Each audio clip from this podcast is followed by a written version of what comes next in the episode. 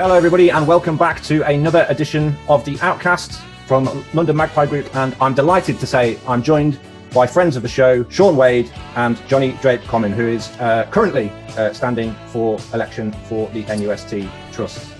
Well, last time we spoke, gentlemen, we spoke to you, uh, Johnny in particular, about the, the, takeover. That podcast is out there for people to listen to if they want to do, discuss that or hear a bit further about that sort of thing. We'll try and talk about the ins and outs of that as little as possible uh, because that's a bit of a minefield, but it is relevant to the conversation that we are going to have today. So I'm going to open with the, the, the question that is probably a good place to start is where the hell are we at at the minute?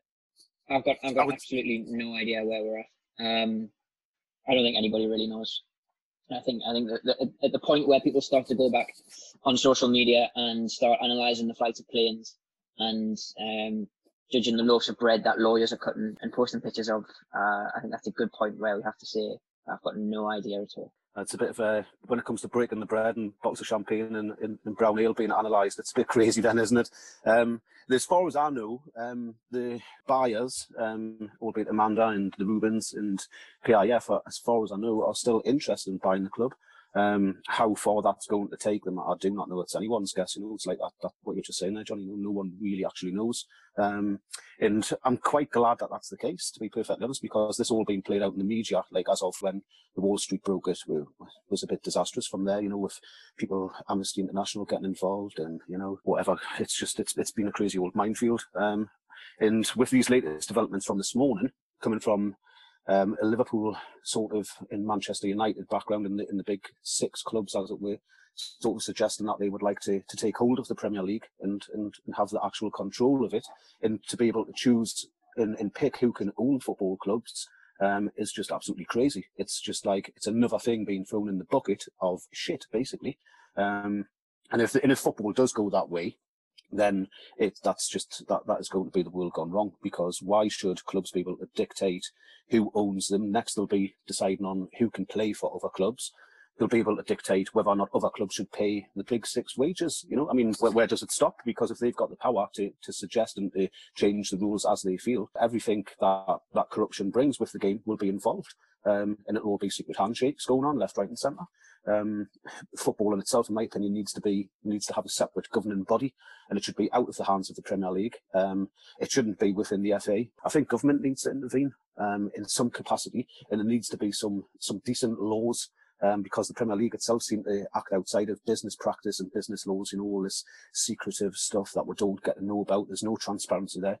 And these things have to change, in my opinion, um, because it, it, it should be open and it should be transparent as to what's going on. Um, I think the, the Premier League's handling of this whole takeover has been disgusting, but I also think that Newcastle United have handled this absolutely terribly as well. There's been no communication from them again as to anything that's going on. Um, the buyers have spoken to um, the Newcastle United Supporters Trust, They've had open dialogue with them about what's happening and about what's going on. The Premier League have had a meeting with the trust, and they've spoke and, and, and been open and transparent with the fans through the trust about where they're at with this stage. Um, and so far, we're still waiting on, on some kind of comment from the club. So why should the club not be letting the fans know what's going on when it's the club that are dealing direct with the buyers and the Premier League, and they are essentially acting like an agent in this whole scenario. So, of past experience, can we really trust the likes of Mike Ashley and Lee Charnley um, to be an agent for selling the club um, on the buyer's behalf to the Premier League. That is, you know, in my opinion, that, that is just madness. I think once funds have been established, there should be a little process with the Premier League, and they should say, all right, we've got these buyers. This would be the club's like addition because they are partner at this moment in time of the Premier League. It's fair enough for them to go to the Premier League and say, right, we've found these buyers that want to buy the club. We have established that they have the funding to buy the club. Um, they've ticked all of our boxes to say, yes, um, they're the right group of people to come along and to have the necessary funds. Um, and then once an owners and directors test has taken place, the Premier League at that stage should then be negotiating or discussing direct with the buyers. And at that point, the club should step aside. The Premier League shouldn't still be dealing only with the club at that stage of the game, surely. At that point, there should be creating new links with the new owners. And then that way, the, the, information is going direct from the buyers to the Premier League and not from the buyers to the club, from the club to the Premier League. And I've got no confidence in the way that the club's being run, even down to the simple fact of like sort of our previous transfer windows trying to get players over the line. Um, they haven't been able to do that with the simplest of signings. So how on earth are the club going to get the sale of the club over the line? I mean, we've covered a lot of ground there in quite a short space of time, but as per usual, it's it's tantamount to a, a huge omni shambles and the, the, sort of usual smoke and mirrors that is associated with modern day Newcastle United.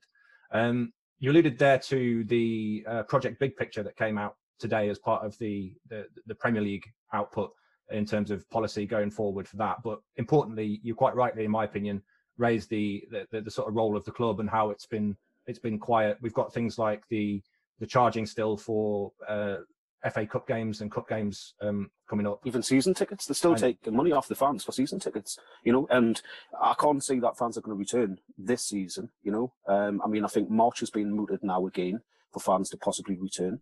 But in all honesty, I, I don't see that fans are going to return to football this season. I can't see how, at least not all of them. So the club should should have refunded those fans. In my opinion, the club should still be sending the fans, um, like all the season ticket holders, links for to subscribe to watch the football for free you know. And then when it was things like the cup matches, I know it's like the EFL and stuff and things like that, but but why are our, season ticket holders who probably the, a, a, good percentage of them would have been going to them cup matches because of their loyalty points, etc., etc., before they went on general sale. So why should they have to pay like it was like ten quid to watch a cup match? Do you know what I mean? And then on top of that, they're now going to be being charged like fourteen ninety five per match or something like that, like in a you know when they're already paying a season ticket.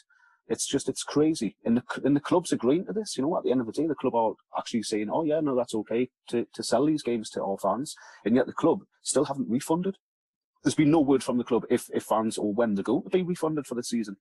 It's, I think still there's fans waiting for refunds from the FA Cup matches and the, the, the, the games that they've missed from last season. I don't think that everyone's been re- refunded for them games. That, that, should be a massive outcry. And I, I, number one, I don't really see that much of an outcry in, in the main when you actually think, well, what is there, about 35,000 season ticket holders?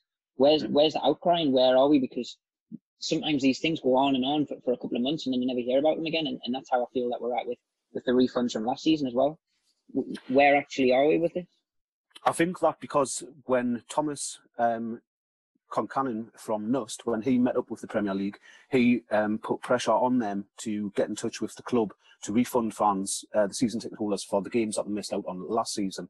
So, as far as I know, that was being processed. But the FA Cup matches, um, I think what FA Cup matches, weren't they? I think there's still people still waiting for refunds from them games. Um, this is the thing across the board, though, where there's absolutely no justification for it, mm-hmm. especially especially Premier League clubs and what's coming out with with paying 14.95, and especially um, it's ironically to say it with Newcastle, but they spent 35, 40 million this summer, and yet they haven't paid fans back.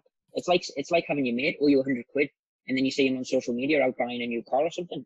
It's it's absolutely scandalous that they're allowed to get away with it out in the open, and and the rhetoric and the questions about the past few months have been about whether we can get loan signings in on deadline day. Will we be making one more signing? The, the rhetoric should not be about whether we're going to be bringing in Ruben Loftus Cheek on six months for whatever and who really cares less. The rhetoric should be about why aren't people getting their money back? And that, that's where the that's where I'm a little bit lost as to, as to, as to what people's priorities are. The thing is, is that you know, again, the club aren't forthcoming. We've given the fans answers. You know, and I know that the trust have, have been sort of trying all avenues to get answers, and that's why in the end they went to the Premier League and they said, "Look, this is not right. You know, fans still haven't been refunded." So then, and it was the very next day that the Premier League, or could have even been that evening, but by the next day, the club then released a statement out saying that the fans would be refunded for, for the games that they missed out on last season. Um, but then they still didn't put a, a, a, freeze or a holiday freeze on, on season tickets. So fans are still paying. Like, I mean, most fans have paid up all of this season in full because a lot of them don't forget people who were on monthly direct debits. Um, that was set up to pay for the season. That pay, then payment started in January. So normally they would, like January, February, normally they would be paying for like half of next season's or during that season, you know. But a lot of people, there was some kind of technical uh, malfunction where instead of people just paying a, a normal payment of a, a, monthly direct debit, they were actually charged in full for all of next season's ticket. Some of them swallowed the cost, and this was on the outbreak of lockdown and coronavirus and everything. Some of them swallowed the cost of that with all of the un- uncertainty as to will they have a job in the coming months, you know. But they've still paid for a product that they're not receiving you know, and, and really it's, it's, it's just so bonkers that the club aren't even communicating with this. I mean, when you're sort of speaking about a, a fans liaison officer, you know, um, Lee Marshall has that title, but he's also, I think, head of media, or he was. I've got no idea what, what titles he's got at this moment in time because um, he could have a new title. Um, it seems that he, he's sort of like playing about five a, or six of them, yeah. Ah, it's ridiculous. And but like really speaking, he's supposed to be a, the SLO, and he's not actually fulfilling his job in doing that. It's like a tick box because the Premier League say that every club must have a fans liaison officer. So it's kind of a tick box on, on the club's part to say that Lee Marshall is, is doing that role. But obviously there's a lot of sort of contradictions between the communication from the club that it's an alleged suggests... conflict of interest, isn't it? Really, that's what yeah, you're, you're yeah. looking at with those occupying both those mm-hmm. positions simultaneously. I mean, I suppose with, is there not a devil's advocate argument to say we're, we're within unprecedented times? We look, relatively speaking, at the, the transfer window just gone. The needs of the team have been addressed. Is that not what matters to people, or uh, is that too simplistic an argument to take? I don't think that we are in unprecedented times now. I think we were in unprecedented times three months ago when nothing like this had ever happened. But now we've had three months to kind of get used to it. So it's not unprecedented. It's happening. It's already happened. It can't be reflected on as unprecedented now because everyone's had time to adjust to it. But let's not forget, you know, while the club are taking season ticket money off fans and everything else, they also um, have 80% of their staff on furlough. So the club isn't even paying the club's staff wages because we, the taxpayer, are, are, are paying for the staff at Newcastle United. They're the only Premier League team that has, like, I think it's it's somewhere between 70 and 80% of the staff on furlough. So, like, the club isn't out of pocket. And like Johnny said before there, you know, they, they, they're not refunding fans back, and yet they've, they've just gone and sort of spent like 35 million on players. Um, you know, the, let's, the, let's not use let's let's not use the current situation as well as an excuse. Even you know, mm-hmm. forget the fact that it's a football club for a second, and you think about it in a business world. I, I know, I know from my profession, using coronavirus as an excuse to not communicate, to um, to not be honest, to not set up calls, to not have a business plan, to not communicate with the customers. It's not an excuse. If anything, there is actually more of a need now and more of a reason to get on video calls, to communicate more with people because you actually can't see them face to face. You don't have a Saturday afternoon. You don't have a fixed date where you have a fans forum or etc. something like that. So the, any excuses that can be laid on, on the current situation, and, and in fact as well, when there's no football going on, I would imagine, I don't know how a football club works in and out, but I'd imagine when there's no football, football actually happening, there's more time and there's more space to actually communicate with the customers. I know that from my profession is that when you can't have a live event, you have more time to communicate with the people and your customers and your sponsors and everybody like that. And the fact that they've chosen not to do it is more symptomatic than anything else because they're making a, they're making a qualified choice well, I haven't got I haven't got to ten to fifty two thousand fans turning up every other week. Do you know what I mean? Because obviously that that's a lot of organisation that goes in there, um, and they haven't got that. You know, it's basically they're limited to the amount of staff that can be in the ground, during a match at this at this moment in time. So really speaking, they should have more time on their hands. This comes down to like you know with what you're saying about having a fans liaison officer. Uh, if you look at Spurs, I think they've got three people that are just support as liaison officers. So why has Newcastle United only got one that's also trying to do another three or four jobs at the same time? It's it's the same in Germany. And um, you know, we know one of the supporters liaison officers at Schalke, and they have two supporters liaison officers who are full time. That that is their job as well. It wouldn't be what what I've been suggesting suggesting with the trust or what it's like with other clubs where it is people who have jobs and they do this job in their spare time as well. There's two dedicated liaison officers at Schalke. Other clubs and bigger clubs with bigger fan bases like Bayern Munich, Borussia Dortmund have three and they meet regularly as well, and they're independent of the club. So all they have to answer to is the football club. You know, they can actually be individual. It's not like the case with Lee Marshall where he can't be critical of people because actually that's his boss and he might be punished for that in the end. So if you actually compare on the continent to what it's like in the UK, it's complete utter contempt, and it's contempt at the fact that the Premier League aren't enforcing it. The Premier League must know that a lot of the supporters, liaison officers, or at least in the case of Newcastle United, is simply there as a box ticking exercise. There's nobody following up on what's going on. There's nobody following up on fan feedback. There's nobody following up with fans on the ground.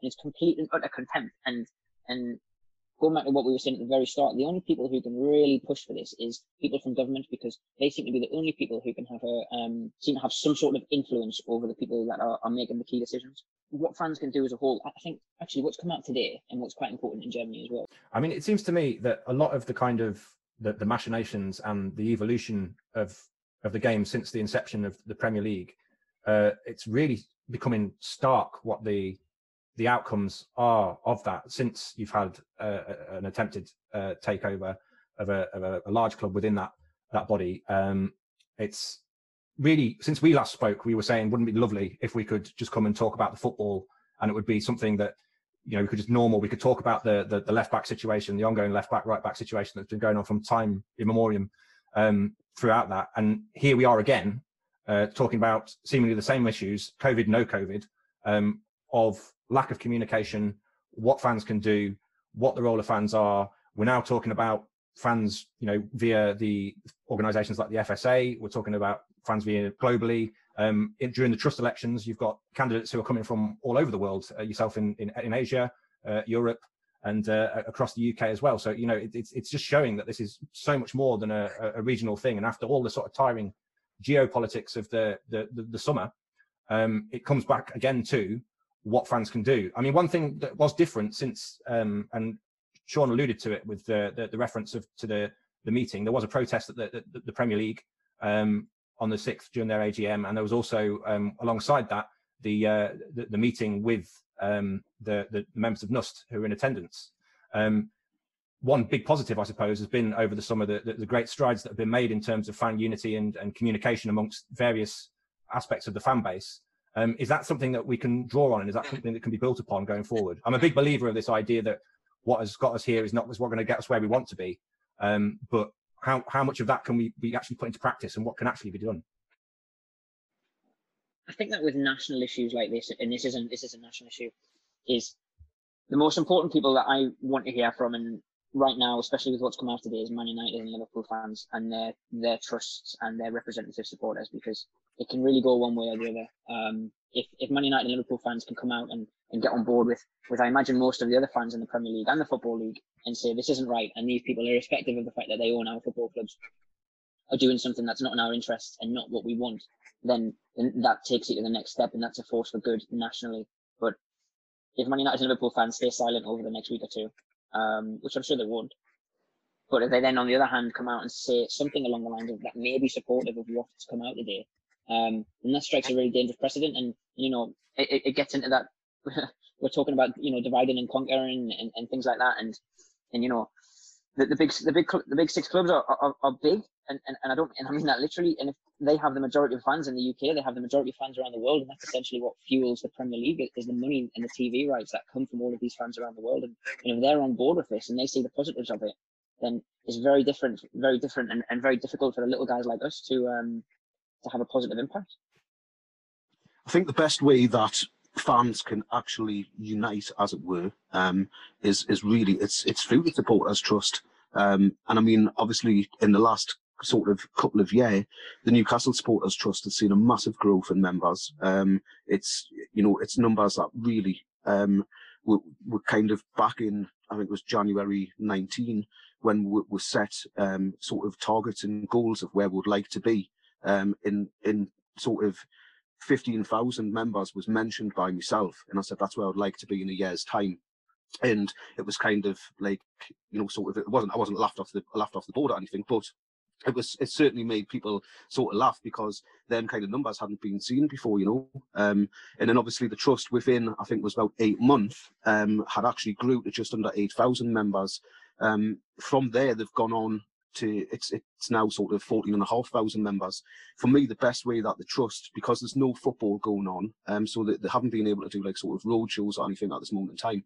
The best thing that the trust can do is continue to do the online meetings across YouTube and stuff and things like that. Encourage as many members to to join them sort of town hall meetings or or YouTube meetings, um, and also encourage all of the members to actually refer like a, a, friend or a family member to also join. I mean, at the end of the day, it's it's one pound for a lifetime share in the trust. It's one pound membership.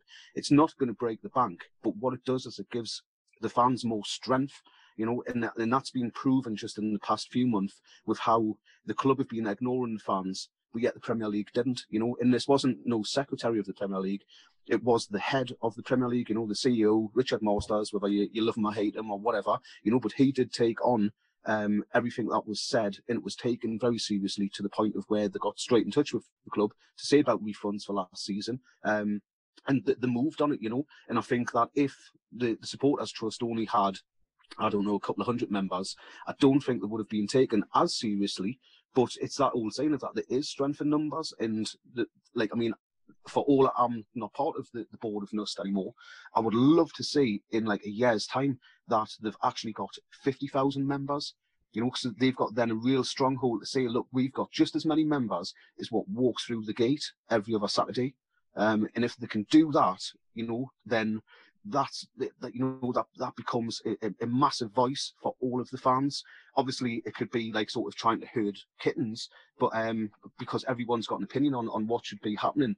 But the the best thing is is that when you get that many fans together, great ideas come out of that. You know, it's that old saying of many heads, you know, like put together makes light of it, and we, you know, some great things could come from it, could come from the fans and their feedback, which then helps to develop a much stronger, like sort of fan base. It'll get to the point of where the club cannot ignore the fans any longer. I, I, I agree with you, but I, I also think as well that um, I'm thinking that the best way to phrase this is football fans have been shafted for a long time now, and and I think it's all it's all well and good patting ourselves on the back for, for having a great amount of numbers and and increasing the amount of numbers that, that we may get over the next couple of years. But at the end of the day, the, the time for action is really is now. And, and, again, what's come out the past week certainly speaks for that. And, and it, I don't think it is a case of in a year's time we can get more numbers and see where we are, or in three years' time we may have this amount of people or X, Y, Z. We have to be able to start delivering positive change for football fans, and especially Newcastle fans, because if you actually think about it, you know, in the long run,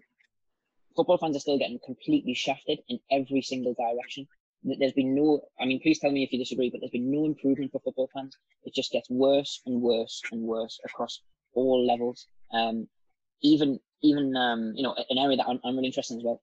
Disabled fans, you know, you guys know, you guys know, know my dad, so I'm, I'm, I'm a big believer in, in what's, what's available for disabled fans and LGBTQ as well. There's been barely any progress in these areas. We, we've seen pledges, we've seen um, lots of uh, what, what could you call them? Campaigns probably is the best word. There's another two examples of areas where football fans have seen no improvements or next to no improvements, if there have been a few. And it's all very well and good us all saying, you know, um, we've got the Premier League to, to, to got seat at the table, etc. And that's great that we've now got that seat at the table. But over the next year and three years, we really have to start delivering. Otherwise, I dread to think what it actually looks like at the end of it. I suppose this, this is an interesting tug, uh, thread to tug on is the idea of ideas what next, how this works going forward. Because I, I have been, I, we've got different representatives here, I suppose. We've got yourself, Johnny, who's aspiring to uh, as, a, as a candidate to, to represent the trust. We've got a former trust uh, board member here, and someone like myself who probably represents more of the the, the, the every fan in the sense that you know I, I might be a trust member, um, and I'm looking on onward at this situation and thinking right that's that's great. This this has happened. This thing has happened. We've got our foot in the door or our feet under the table whatever metaphor you want to use. What's happening with that now? What what are the ideas that we can take going forward? Because the, the issue i see with the, the the, the challenge that the trust has got is is you've got all these onlookers people like me who are very um very very passionate about the idea of newcastle united but is very disenfranchised with the reality of it to the point of not actually attending very many games or no games anymore. And then other people who are diehards every week in out you know aren't able to go at the minute because of the COVID situation.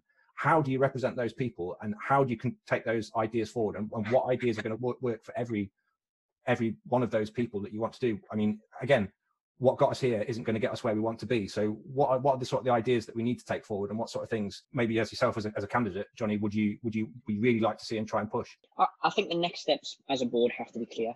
Um, and I don't think I, don't think having having grand ideas over the next three years um, will serve us well. I, I, think I think we have to be very clear in the objectives that we want, and uh, you know I, I made my objectives pretty clear. I think bringing in a supporters liaison officers is probably the most important thing, and I think um, looking at that's for Newcastle United fans, um, and I think nationally looking at key issues like and that also affect mainly Newcastle fans, ticket prices, um, away times for football fans, uh, TV times, kickoff times, uh, shirt prices. I think if we can actually start evaluating that that these are good ideas and that these are good uh, things to work on, I think that's number one. I think everybody recognizes that.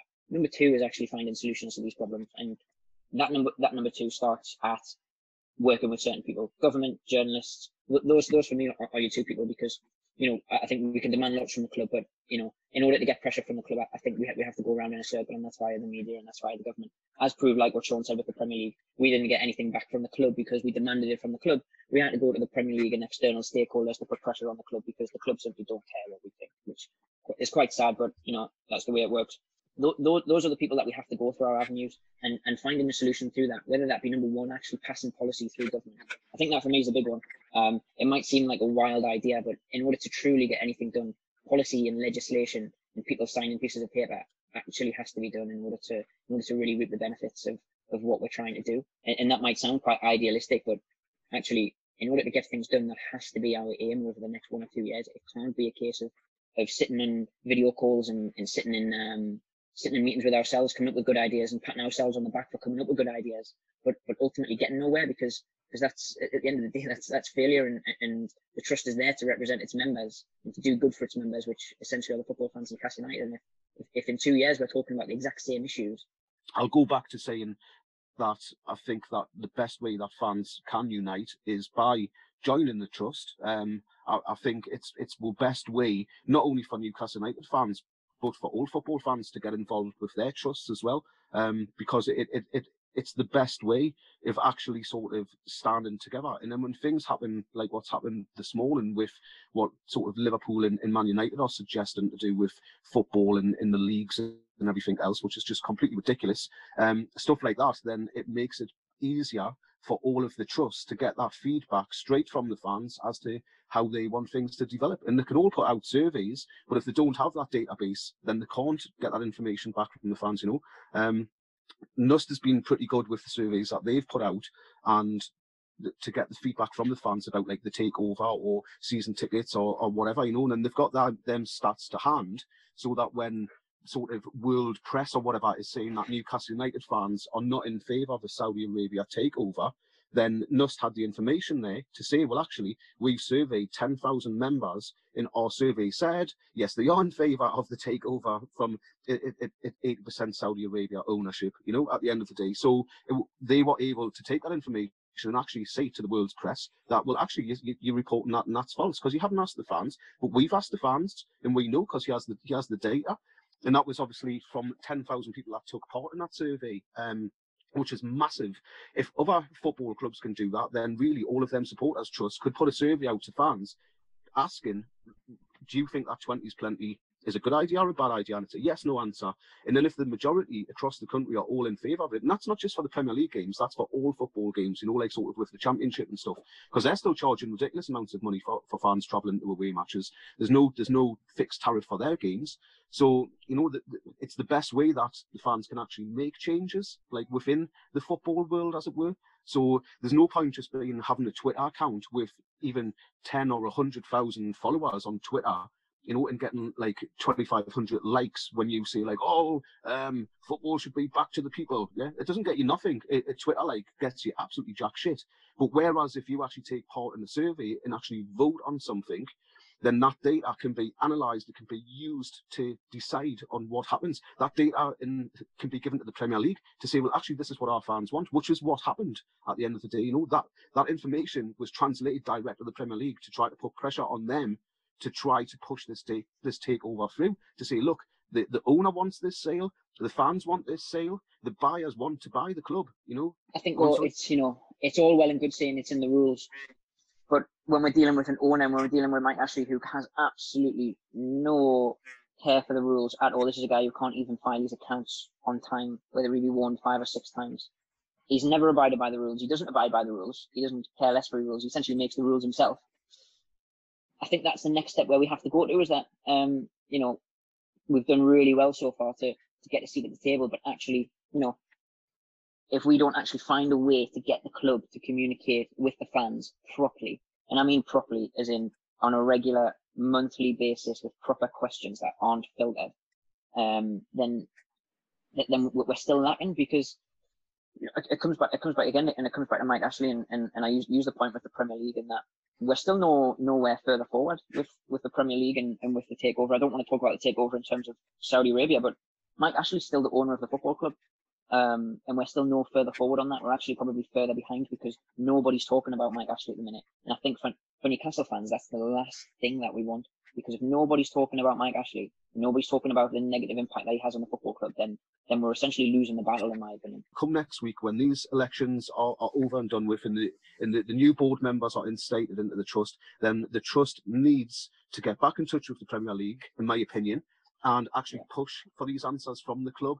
And the club need to do it. The club have have signed off with the Premier League's rules that they will communicate with the fans and that they will hold regular meetings um, with the Supporters Trust. It's in the rules, in their partnership rules of, of being part of the Premier League. That that is what they're signed up to do. So, and if they're not doing it, then the Premier League is the only one that can pull them on that. And I don't know what the consequences would be um, if they were to continue breaking the rules. But surely that would and would that not be a failure on the on the part of the owners and directors uh, of the club? I think it would be. Um, so you know the, the the club needs to be made accountable for, for what they're doing. And if the trust aren't getting any answers direct from the club, then the club then the trust need to take it to the next step and they need to go back to the Premier League and say, look, we're trying and there's still no improvements. The only time we've had a result was when you was got in touch with them, and it's time to it's time to do that again. You know, and they've got to keep on pushing it that way. I, I think relentless. The key word there, essentially, I think to summarise what you're saying is that whoever does whoever is elected to the to, to the board and include Alex in that as well is have to be relentless and they really have to be relentless and they cannot stop over the next one two three years in making sure that they get answers. And, and i think we, we can't take an attitude of oh you know we haven't heard from the club in a month let's give them another month. We haven't heard back from the premier league in a month let's give them another month. Has to be relentless. Um yeah.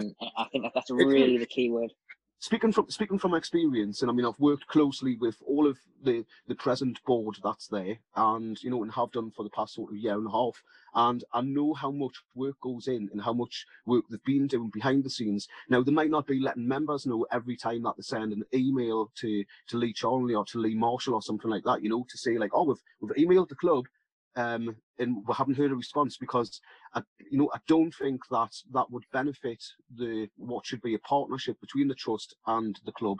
If the trust were just constantly sort of shithousery in the club because the fans kind of know in any case how poor things are with the club. So don't think because you haven't heard the trust say, "Oh, we've sent the club another email," and you're not getting like a, a, a weekly sort of upload from the trust saying, "Oh, we've emailed we've emailed the club twice this week and we're still waiting for a response." I think it's now it's time for the trust. I mean, it's down to the board and it'll be down to the new board that's going to be sort of announced um, at the weekend coming up. That, that, really it's down to them to decide what they want to do, you know. But if, whether or not they want to ask the fans, which is possibly a good thing to do, to, to send an email out um, to the fans and ask the fans what they want the trust to do you know, um, because at the end of the day, it's it's it is the trust belongs to the fans and to the members really. Um, but for for the fans to have an actual say in what happens in the trust, there must be a member. So if you are a member, then tell your brother, tell your sister, tell your mother, and tell your father, and get them to sign up and become a member as well. Um, you know, tell everyone, tell your workmates, tell your friends, you know, you know, if, if yeah. everyone gets everyone, I've got my mother signed up. You know, she's a member. Everyone I know is signed up because I've I've, I've asked everyone to. You know, um, and I've asked them to ask everyone. The trust has to be still still has to be accountable to, to the members, and I think no matter how many people you have, one thing that, that I put my statement actually is, whenever the trust has a has a board meeting once a month, that should be accountable to the members as well, and they should be able to sign in what what the board have been up to. I don't mean discussing finances or anything like that, but find out what the board have been up to, find out what's the current status of play. Because if you don't inform your members monthly, irrespective of whether you've you've done now or irrespective of whether you've got something to announce, you don't constantly let people know and feed them information. They'll become just as ambivalent as everybody else. Um, yeah. if nothing goes past you for months, you forget about it. You don't think anything's going on. You think what's going on. But actually, you know, if, if you sign into a board meeting once a month and you listen and you find out that the, that the, the trust has been chasing the club, has been chasing the Premier League, has been chasing the media, and they've got mm-hmm. absolutely nothing, then your actions are then not directed towards the trust. Your actions are going, actually, hold on, why is the club not doing this? Why is the media ignoring the ignoring the trust? And then you start to get even more, even even more response from doing, you know, what's very little. Um, mm-hmm and, and it, it works both ways. I think we demand honesty, communication, and respect constantly from the club. And I think that we should have to do the same to the members as well, because that's the main thing that's going to get the members um, rejuvenated. Not that they need rejuvenated right now, but that'll be the thing that will keep members going and that will therefore push the trust. I think, I think as a member and somebody who's looking to, you know, still contemplating voting and uh, and who, to put the the tick in the or the cross or the little dot in whatever box I'm presented with. I think it's you look. I'm looking for somebody who's who's who's got ideas to take it forward and, and, and is, is looking at these individual points uh, regarding communication, honesty, and this idea of tenacity. You know how regular they're going to contact both members and the, the the external parties that are relevant, including the club, to um, to be held accountable. I think you know, as somebody who's backed protest in the past, some people who are willing to discuss that and not being able to, uh, afraid to talk about the, the, the role of protest, but also at the same time, somebody who obviously has an understanding of the, the, the, the match going fan and the, the, the, paying fan and people who, who have practical ideas to take forward um, on, on, on both those counts. And I, I suppose that, that, that comes with what are the methods of communication, what are the ways that we're going to be able to to to have these these lines and channels of communication going forward to make sure that everybody's informed and everyone gets an, a, a, chance to do it. And I think great strides have been made, but you, you, are right in what you say.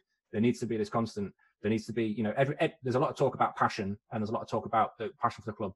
Everybody's passionate about the club. That is that that's that's that's a, that's a given. So whilst I respect everybody's passion involved, you know, you're looking at what what what the ideas, what are we bringing forward, what sort of thing can we do to to to enact change. And I, I don't have the answers. Uh, of course I don't. Um, but this idea of are we asking the right questions of the right people, feeding those answers back and, and making sure they're relevant and, and straightforward and and get to the heart of the issue, I think that's what I'll be looking for when I'll be casting my vote.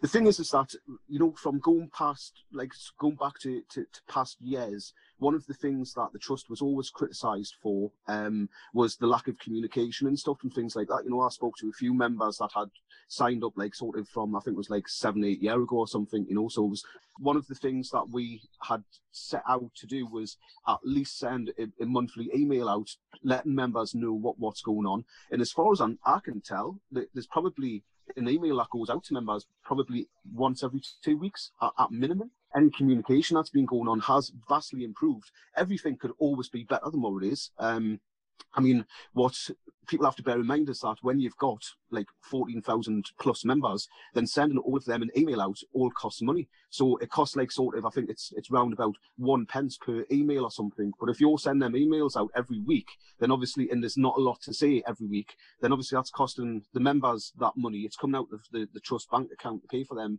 emails. If you're setting up online meetings, then the costs involved, know, runs into thousands and thousands of pounds to set up like a big online meeting where you can have up to a thousand people attending that meeting. It's something round about about like sort of four five thousand pound to set that up. Um, I mean, the trust was lucky because um, MP Chi got involved and she helped set up the town hall meetings. Um, so they obviously had that facility already set up, which was paid for, and it was sitting there not essentially being used. Um, so they, they were able to do two town hall meetings, and also they could actually discuss direct with fans and have an open meeting that way. Um, I do think that it would be easy enough for, for the board to record the board meetings and actually publish them on YouTube, the costs involved in that are, are pretty slim in comparison to setting up like a, a, live online meeting. But that doesn't say that they shouldn't have a live online meeting with members during this pandemic. Say if it's quarterly or something, you know. I mean, that's down to the board to decide in any case, you know. Um, anything that's going to improve communication is going to be better. Um, for me, I'm a vast believer in word of mouth, in that people actually need to be telling everyone you know, and it's I'm kind of excited for this new board and, and for everyone that's put themselves forward because I think there's some really good, strong candidates there. Um, and it'll be interesting to see how they develop things and, and obviously take things to the next level. In my thought would obviously be like sort of to second what I've what I've said and on even on NUST's website there should be a link down the bottom. I know it's like it says refer a friend, but um, there should be a link there, which I was speaking to Greg and Alex about this the other day actually, and I was saying, you know, on that link you should be able to click that link, refer a friend, and then be able to either send that link via Twitter, Facebook, WhatsApp, um, you know, and, and, and send that request off to all your friends and family. And you know, it, it, comes back to that is the strongest way to, to develop the trust. So that, in my mind, that's an easy process to do. You know, you could double the amount of numbers within a week. You could triple them. You know, if that works, put in there. It needs a dedicated team to be involved in the trust. And whether that's a small team of, say, three board members that are just going to work solely on increase in membership. There's two people that are just going to negotiate with the club. There's, you know, within them, there's one of them that's only going to negotiate with the Premier League, and it has to be delegated. You know, that work, that that workload is massive. Like it's huge. One person needs to be doing the emails out to members, you know, and then it, it's easy for someone just to write them emails like, well, if they go out weekly, they go out weekly you know, and then sort of like obviously everyone has a bit of input as to what's being said and what's what's going on and stuff. But my only criticism would be that the workload needs to be shared equally across the whole of the, the trust, you know. Um, I know from the people that I've voted for, um, some of them I know and some of them I don't know, other than I, I kind of know them off social media and stuff, you know. You know, I, I believe that they're the right people to to take the board forward. Um, and it is all about taking it to the next level. And, you know, people go like, and all you're talking about is increasing membership. Well, yeah, that's the whole point of a trust. A supporters trust should have as many members as possible, you know, and there should be there should be doubling in size, you know, there, there should be like just their numbers should be growing all of the time, you know, and everyone should be raving about it. You know, it's probably one of the best things that can happen to a football fan, more so now, is actually getting involved with the trust, you know, and, and even if you're just a member, you know, and you send an email with a couple of ideas of what you think should be happening, regardless of what it is, it could be that you don't like the pies at half time you know what I mean? But give them them, give them that feedback, you know, and, and let them know. It's like because at the end of the day, that's the only way that they can take that information and then translate it to try to make some change, you know. And and if no one comes forward and, and gives their opinions on anything, then then basically you're just a, a bloke in an empty room shouting, you know. It's like so. I mean, you know, I, uh, I on a on a less serious note, I haven't been at St James's for two years. But if there's any hmm. football club where the pies are too hot half time, it's Newcastle United. That needs to change. I haven't been to St James's for oh god, I think it is. Last time I was there was around about 2006. Um, yeah. Back end of 2006, I think it was. The last time I went was that horrendous 3 0 defeat to Leicester uh, under McClaren, Yeah. And uh, yeah, it just was. I mean, we all know what happened with the McClaren spell. At that point, I was just, it wasn't because we got beat specifically but it was like the culmination of I can see that the rot has well and truly set in on the way that the hierarchy of this club is fundamentally acting. And I, I can't really, it, a lot of stuff had happened prior to that, you know, the renaming of the stadium and things like that. It was just very stark, stark to me under, under that game, being in the stadium, the atmosphere as it was, I think it was, it was quite palpable the way the, the, the, the rot had set in, in terms of atmosphere, in terms of the culture around the club, in terms of what the ambition was what the priorities were for the club as well. So um, I, I, can't remember what the pies were like. I don't think I had a pie that day. But do you know what? I shouldn't. I'm not actually advocating for Newcastle fans to be spending money at half time and giving money to Mike Ashley. So don't try out the pies. Um, well, I think um, when you're saying about McClaren there, we've got the kind of echoes that are kind of very similar with Steve Bruce, in my opinion. And I wonder what it would be like um, because obviously we've seen some horrendous sort of tactical decisions going on with him. Um, I wonder what the atmosphere from the away fans would be like towards Steve Bruce. Um, I think obviously, I think if they were at the Spurs game, I think that would have been absolutely diabolical. Um, I, that was probably one of the worst games of football that I've watched, or for, or for watching it on the telly. Um, then what, what incredibly lucky to, to come away with a point. Um, I mean, it was a, it was a travesty. Let's be honest. It was yeah. a travesty to the sport. Really. yeah, I know what I would. I would know what I would have been like if I had been at that match. Like, and you know, it would. I, I can't imagine that the atmosphere would have been particularly good at that game. Similar with Brighton. Um, you know, so I, it just makes us wonder, like, what kind yeah. of he would be getting at St James's with with what's been going on because um, he is riding his luck, I would say. Um, but saying that, you know, he's also made some good tactical decisions. And it, it, it's a bit frustrating, but we go in waves where we get very angry, and then something good happens for the first time in a long time, and it seems to, to change our attitudes for the next three months, and then and then we go back into being angry again, and then and then we win the, the last game of the season four 0 or five one, and everyone's in a good mood going into the summer, and we keep mm-hmm. going in vicious cycles, and and it's, it's been 13 years though of, of vicious cycles. Um, if if you think back to all of the terrible performances or or games where you've been angry at the owner or angry at the manager. It, it, it isn't enclosed in a two or three year period. It goes mm-hmm. back literally over 13 years. I, I, even remember when Ashley first stood in the ground in the away end. We played we played Stoke away uh, in the cup, and we played Stoke in the championship. It was nil nil. It was absolutely terrible. We should have got beat about four or five nil, and the fans were even then were were livid. And um, shouting all sorts of things at Ashley. And I'm and I'm convinced to that day that that's the reason why Allardyce got the sack was because of the reaction of the fans to Ashley in the away end um, mm. on that particular day. But these things die over. He then appoints Kevin Keegan, um, and then people are happy again. Or he, he spends a little bit of money in the summer, people are happy again. He's, Benitez comes in, people are happy again. Um, I, I think that's two years ago when mm-hmm. that, that, that, that the, the, the, best example, I'll give the best example of this was um, the January a couple of years ago. I was working in London and we'd been awful. Benitez was a manager, but we've, we've been absolute dog shit. We hadn't signed anyone. The club weren't signing anyone. Benitez looked like he was about to resign. Um, literally, you know, even even the Chronicle was starting to get on Ashley's back again. That's how bad it was. And um, and then in in the space of the same day, we signed we signed Almiron and we beat Man City uh, two one on, on the night time. And all of a sudden, it just takes one thing, and everyone's positive again, and everyone's just got that little bit of hope back in it, and it just uh, you, just back up in the air again, and you don't know where you stand there.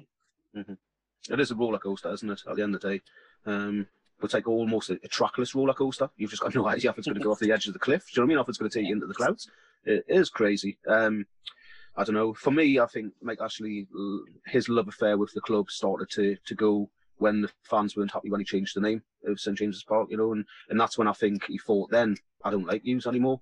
You know, I think that was his main turning point because he, he's a person that doesn't like to be told no.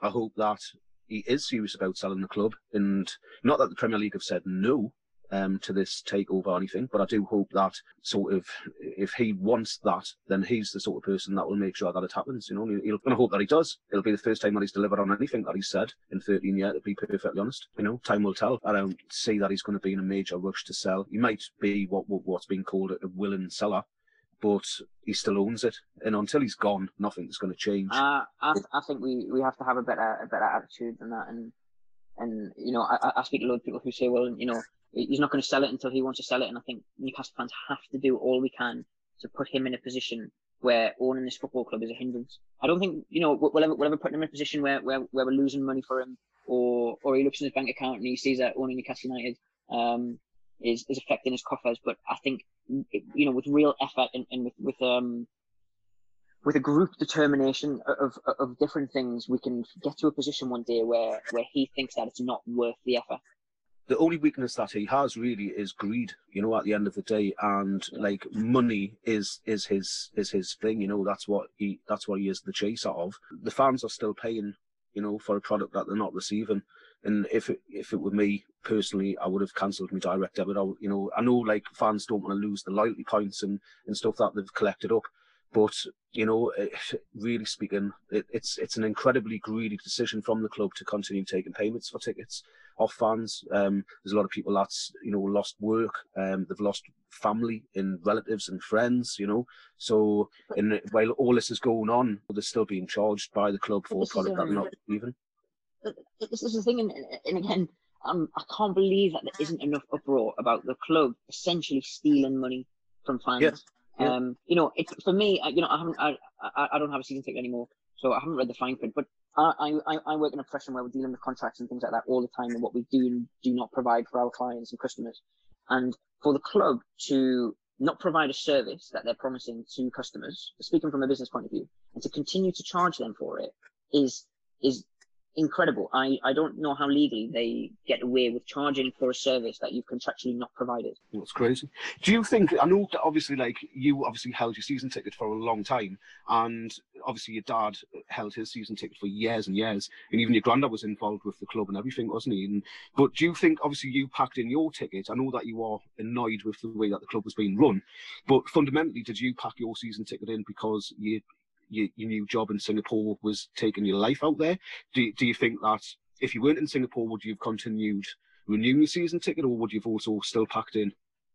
Um, honestly, I my dream when I was little, apart from playing for Newcastle, when I got to about fifteen or sixteen, all I wanted to do was be able to make enough money to pay for my own season ticket. Um, and I did that when I was 22. Um, started paying for my own season ticket, and I was so happy to do that. I queued up outside the ground on season ticket day at seven in the morning, just like the time me and you met with Kevin Keegan. Um, yeah. and was so happy. I went in, I got my seat in the Gallowgate, all I'd ever wanted to do. Um, and I sat there for that first year by myself. Absolutely brilliant, to be honest. I, I enjoyed it despite being a, a, somewhat of a hypocrite saying that people shouldn't go give money. Might actually, And then about halfway through the second season, I, I realized that I was working my ass off and paying all this money to, to give to someone who could not care less about me.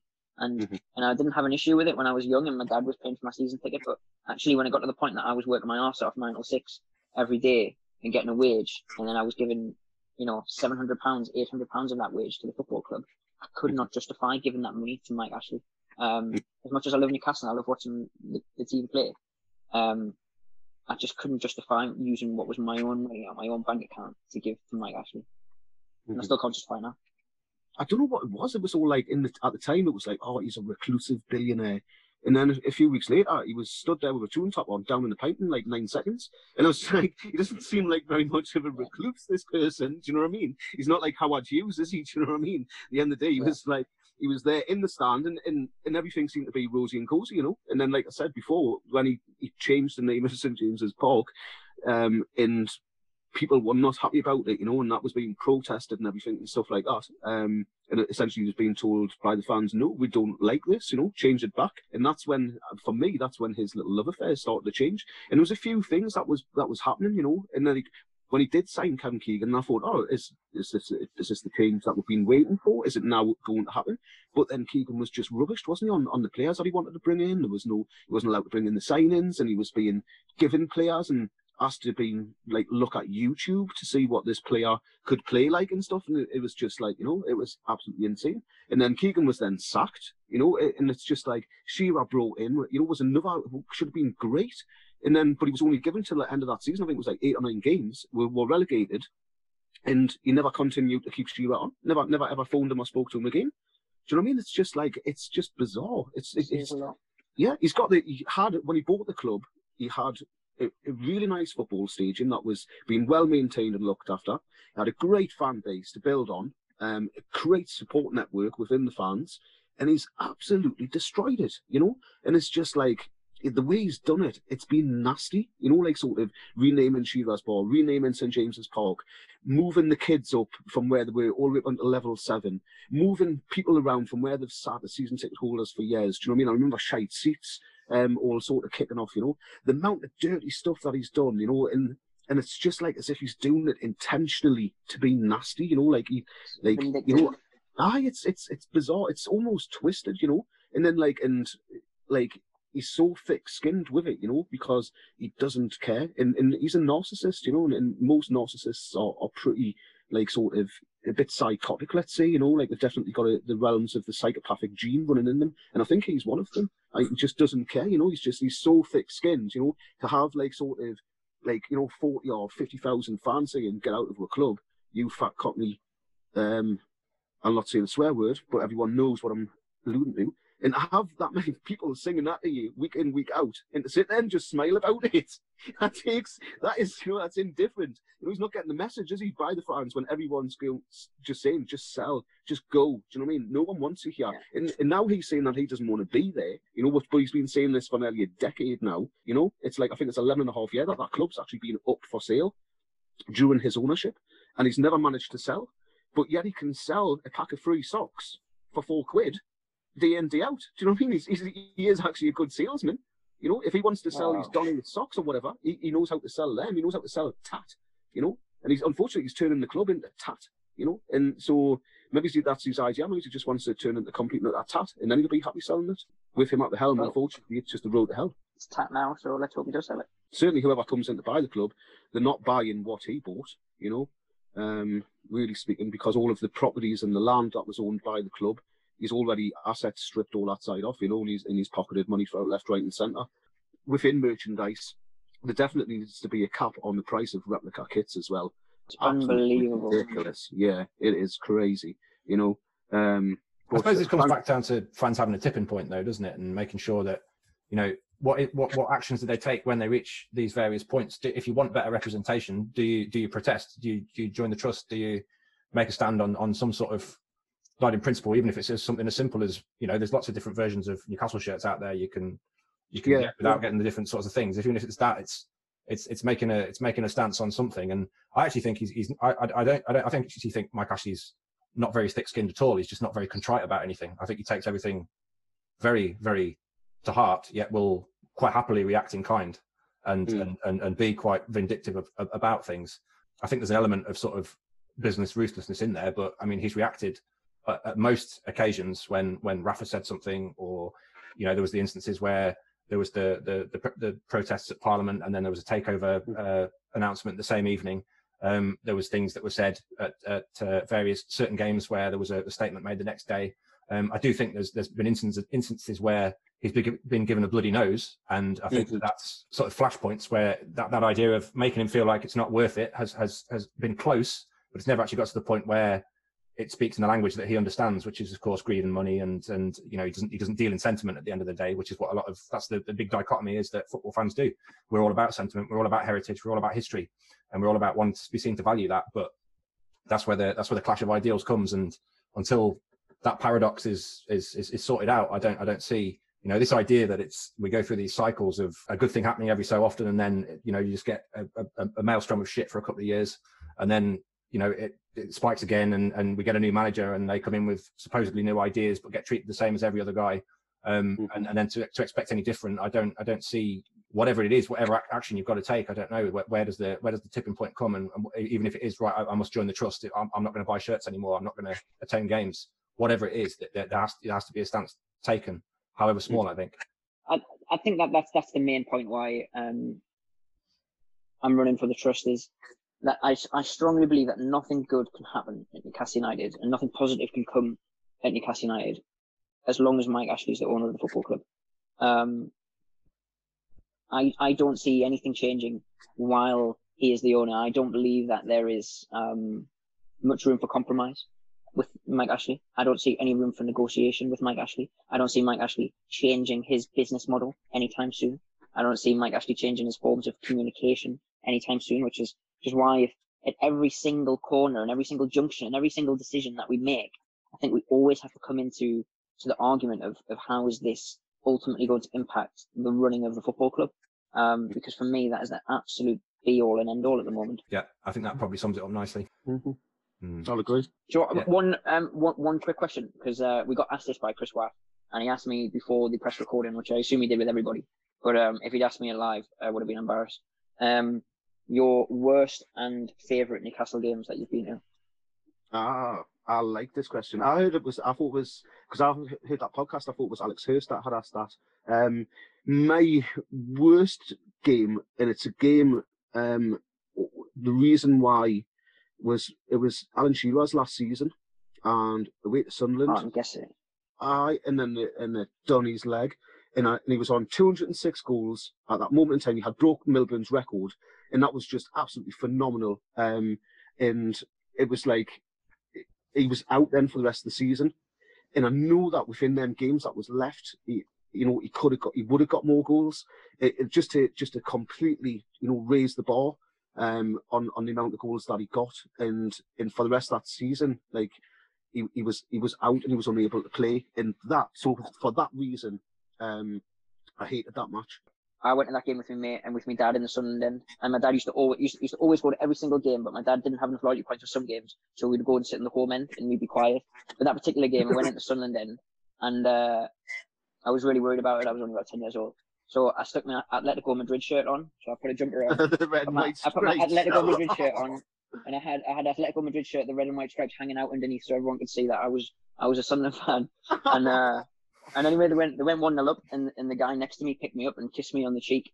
Um, and, and I felt sick. And I said to my dad after the game, says, I'm, I'm never doing that ever again. And we've, ne- I promise you, we've never sat in the home end. You know my dad, he still sits in the home end. Never sat in the home end ever again. It's horrible being in the home end, isn't it, watching the match? And then it's worse, if, like, when Newcastle score, in like, and you've got to go around going, and you're sitting there on your hands, smiling inside. And you know what? And you, and you know what Newcastle fans are like as well. When yeah. Newcastle fans go mad when they score a goal as well, so you've got to sit and look at all your mates in your way. it's funny, man. Uh, uh, but sometimes needs must, you know. And at the end of the day, every fan has done it, you know. But it's and so I think everyone appreciates what that's like. I don't know if every fan's gone to, uh, to stadium of shite or Roker Park wearing the Atletico Madrid top or Johnny. that's, that's that's a different kettle of fish altogether. That like, but uh, aye, so that that was that was for me. It was just heartbreaking. It was heartbreaking to know that because Shearer never went down. You know, he got some horrendous tackles in, but like you know, when he went down, you know, it you just knew that he he was in pain and he he was out, you know, in from to take his knee out. I was just, I don't know, it was just that thing for me, heartbreaking. Um, do you know one of one of the best games actually? Um, Rafa's last game, uh, Fulham, and it was just it was just a great day. Um, it was a lovely day. The night before, had, there was a load of fans down, um, and went out. Um, had a proper skinful. It was just a full-on weekend. I think I went out on Friday and I didn't come back until um, sort of I think it was like eight o'clock in the morning Monday. So in that, I think Fulham four one. Um, in Rafa and Rondon walking off the pitch, and everyone singing to Rondon and Rafa. Mike Ashley and Lee Charnley were there as well, and he knew, and he they were sitting there watching like how much we were in. Just it was just a lush party atmosphere. London for me felt like being back at home and being out in the town because wherever you went that weekend, there was just Geordies everywhere. Like and you know like they were down on the Thames and everything, celebrating down there. In in, in London became a, like sort of a Newcastle party town. So that's for me it was just brilliant because like like it was just I don't know end of season. It was perfect weather. It was a perfect result. They played a brilliant game, um, and everything felt right, and it felt like the club had to sign Rondon why would they not? You know, he had received the honour of like player of the year. He was putting the ball in the back of the net. Rafa was finally getting the right people. He had the, the goalkeeper right, the defensive sort of play was right, midfield was right, the attacking was just starting to come into its own. Um, I wasn't a fan of Perez, I must admit, because I just found him too too much of a, a, lazy bloke for a young bloke walking around a lot of the time with his hands on his hips. So he used to annoy us. But Rondon was, was someone that was coming in and getting goals. Um, so I could see that he was slowly but surely for the finances that he was given, he was building something better. It was amazing to to see Alan Shearer breaking Milburn's record. To be fair, um, in St James's Park was just like the singing towards Alan Shearer on his last season was just phenomenal. That ground was Great. just amazing. I someone went down. Uh, someone went down injured five minutes after he scored as well, and uh, they were down for about a couple of minutes, and that was an amazing atmosphere. What's yours, Jim? Probably the top one that strikes in mind is probably the Villa demolition at home, where John mm. Carew missed the penalty initially, which is still probably in space somewhere. And then, um, and then we'd also we met um, the parents of one of the Villa players at the at the start of the, the game because we used to play with my brother, and uh, you know, I'm from the West Midlands, so you know there was tons of Villa fans to go back and, and have bragging rights, and they're a pretty awful club anyway, aren't they? So it was it was it was just absolute. Just there's some photos of my dad, just you know the celebrations, the sort of little moments turning around mm. hearing hearing the there was a just a really good like atmosphere that day, and then it carried on just the, the, the rest of the kind of day trip up. And then I remember one of the worst experiences was the game actually never happened. I came up for uh, a game against Charlton. Charlton at Christmas time. At Christmas time, and the, we, I remember being sat in the stands, and the snow coming down, and the game being called off for transport reasons, having to having to go back down to the Midlands. And I mean, I can't imagine the Charlton fans would have had to go further anyway. So I can imagine the you know, I can't imagine it's exactly safe for them to go back. So that, that was pretty rotten. But one in particular was, um, I remember uh, Blackburn away and we didn't get in till half time. And I think it was two all and Robert had scored. We missed, missed both of the Newcastle goals and saw the equalisers. And I remember walking in the fast lane of the M1, uh, just for something to do. Um, just, just, just prior to getting to the, to, to Ewood Park. So that was, that was probably that was pretty terrible experience that just to just to see both Blackburn goals to travel all the way that. I've just I've just remembered you know another one, but I wasn't actually at this match. Um, but Newcastle Barcelona the 17th of September um, on the 16th of September, it was my 21st birthday, and um, a few months prior to that, this was before the scheduling for the Premier for the Champions League had been announced, and Oasis um, were playing at the Newcastle Arena, and were playing two nights, and we're playing the 16th of September, and we're playing on the 17th of September. So when the tickets were like out on sale, we queued up for tickets, me and my brother, and basically um, I said we've got to get them for the 16th, which would be my 21st birthday. So on my 21st birthday, I went to see Oasis. Um, I think it was on a Tuesday night, and then I'm sure it was the Wednesday night. Um, we played Barcelona, and Tino was hat trick. That was just phenomenal. We tried getting tickets for that, but obviously just couldn't get them for love the money. Um, there was no way that anyone wasn't going to be like sort of passing on a ticket for that, you know, and we, we tried getting tickets for that match and couldn't. We ended up being in town, well, like that week was my 21st, so it was a, a, party week to say the least. Um, in town and across Heaton, watched the match, um, and it was just phenomenal. And I just remember watching Tino's, Tino's two headers with Gillespie's run down the wing, and it, I watched it like in slow motion for all I was watching on the telly. But it was just in for how fast Gillespie was. I remember just watching it, and it seemed like it was in slow motion. And there were two very, very similar goals and and I just and even now I can still see them in my mind, and I still see them in slow motion. And it was like I don't know. Have you ever seen the film The Great Escape or whatever? It's not The Great Escape. Uh, that football one where Pelé Escape does the overhead kick. Escape the victory. That's the one. Um, and Pelé does the overhead kick, and then it shows you time and time again, and it shows you in slow motion. And that's how I saw Tino's goals. So that one was just a phenomenal game. I don't think anyone. My dad said. My, my, my dad said if because uh, people do people do those things all the time at the best atmosphere and the best game, and he said mm. if if anyone, uh, he said that if um, if that's not the best game and the best atmosphere that you've ever been to, um, then you weren't at the you weren't at the game. Any any other game, uh, you know, Man United five 0 I think some people talk about like best atmospheres, not Nottingham Forest, um, Portsmouth, uh, Keegan's return and stuff. Says doesn't compare. If if that's mm-hmm. not your favourite game, that Barcelona game, then you just you weren't at the game the noise coming out of St James's Park. Because, like I say, I mean, we were lucky enough to get tickets for that. Um, we were lucky enough to get tickets for Oasis the night before. Oasis actually played on that Wednesday night as well, and Liam Gallagher wore Keith Gillespie's uh, top. So he had his long sleeve top on while he was on stage on that, that same night. While uh, he was giving the scores out to the crowd, we had a couple of friends that was going that night, and he was telling them he was keeping an eye on the score and letting them know the score Barcelona and stuff. The town was just buzzing. One last thing as well. What is it now that you've mentioned that? What is it with the council and organising concerts on the same night as big Champions League games. I don't know if either of you went into Milan at home a few years later, but there was a Craig David concert on that night. Craig David. I, gar- I, guarantee, I guarantee you, 15,000 people by the time they got into the ground. We were 2 0 down. Bellamy had been sent off because there was such massive queues because Craig David had a bloody concert on at the arena and no one could get over the Redheugh Bridge. Craig David ruined everyone's experience.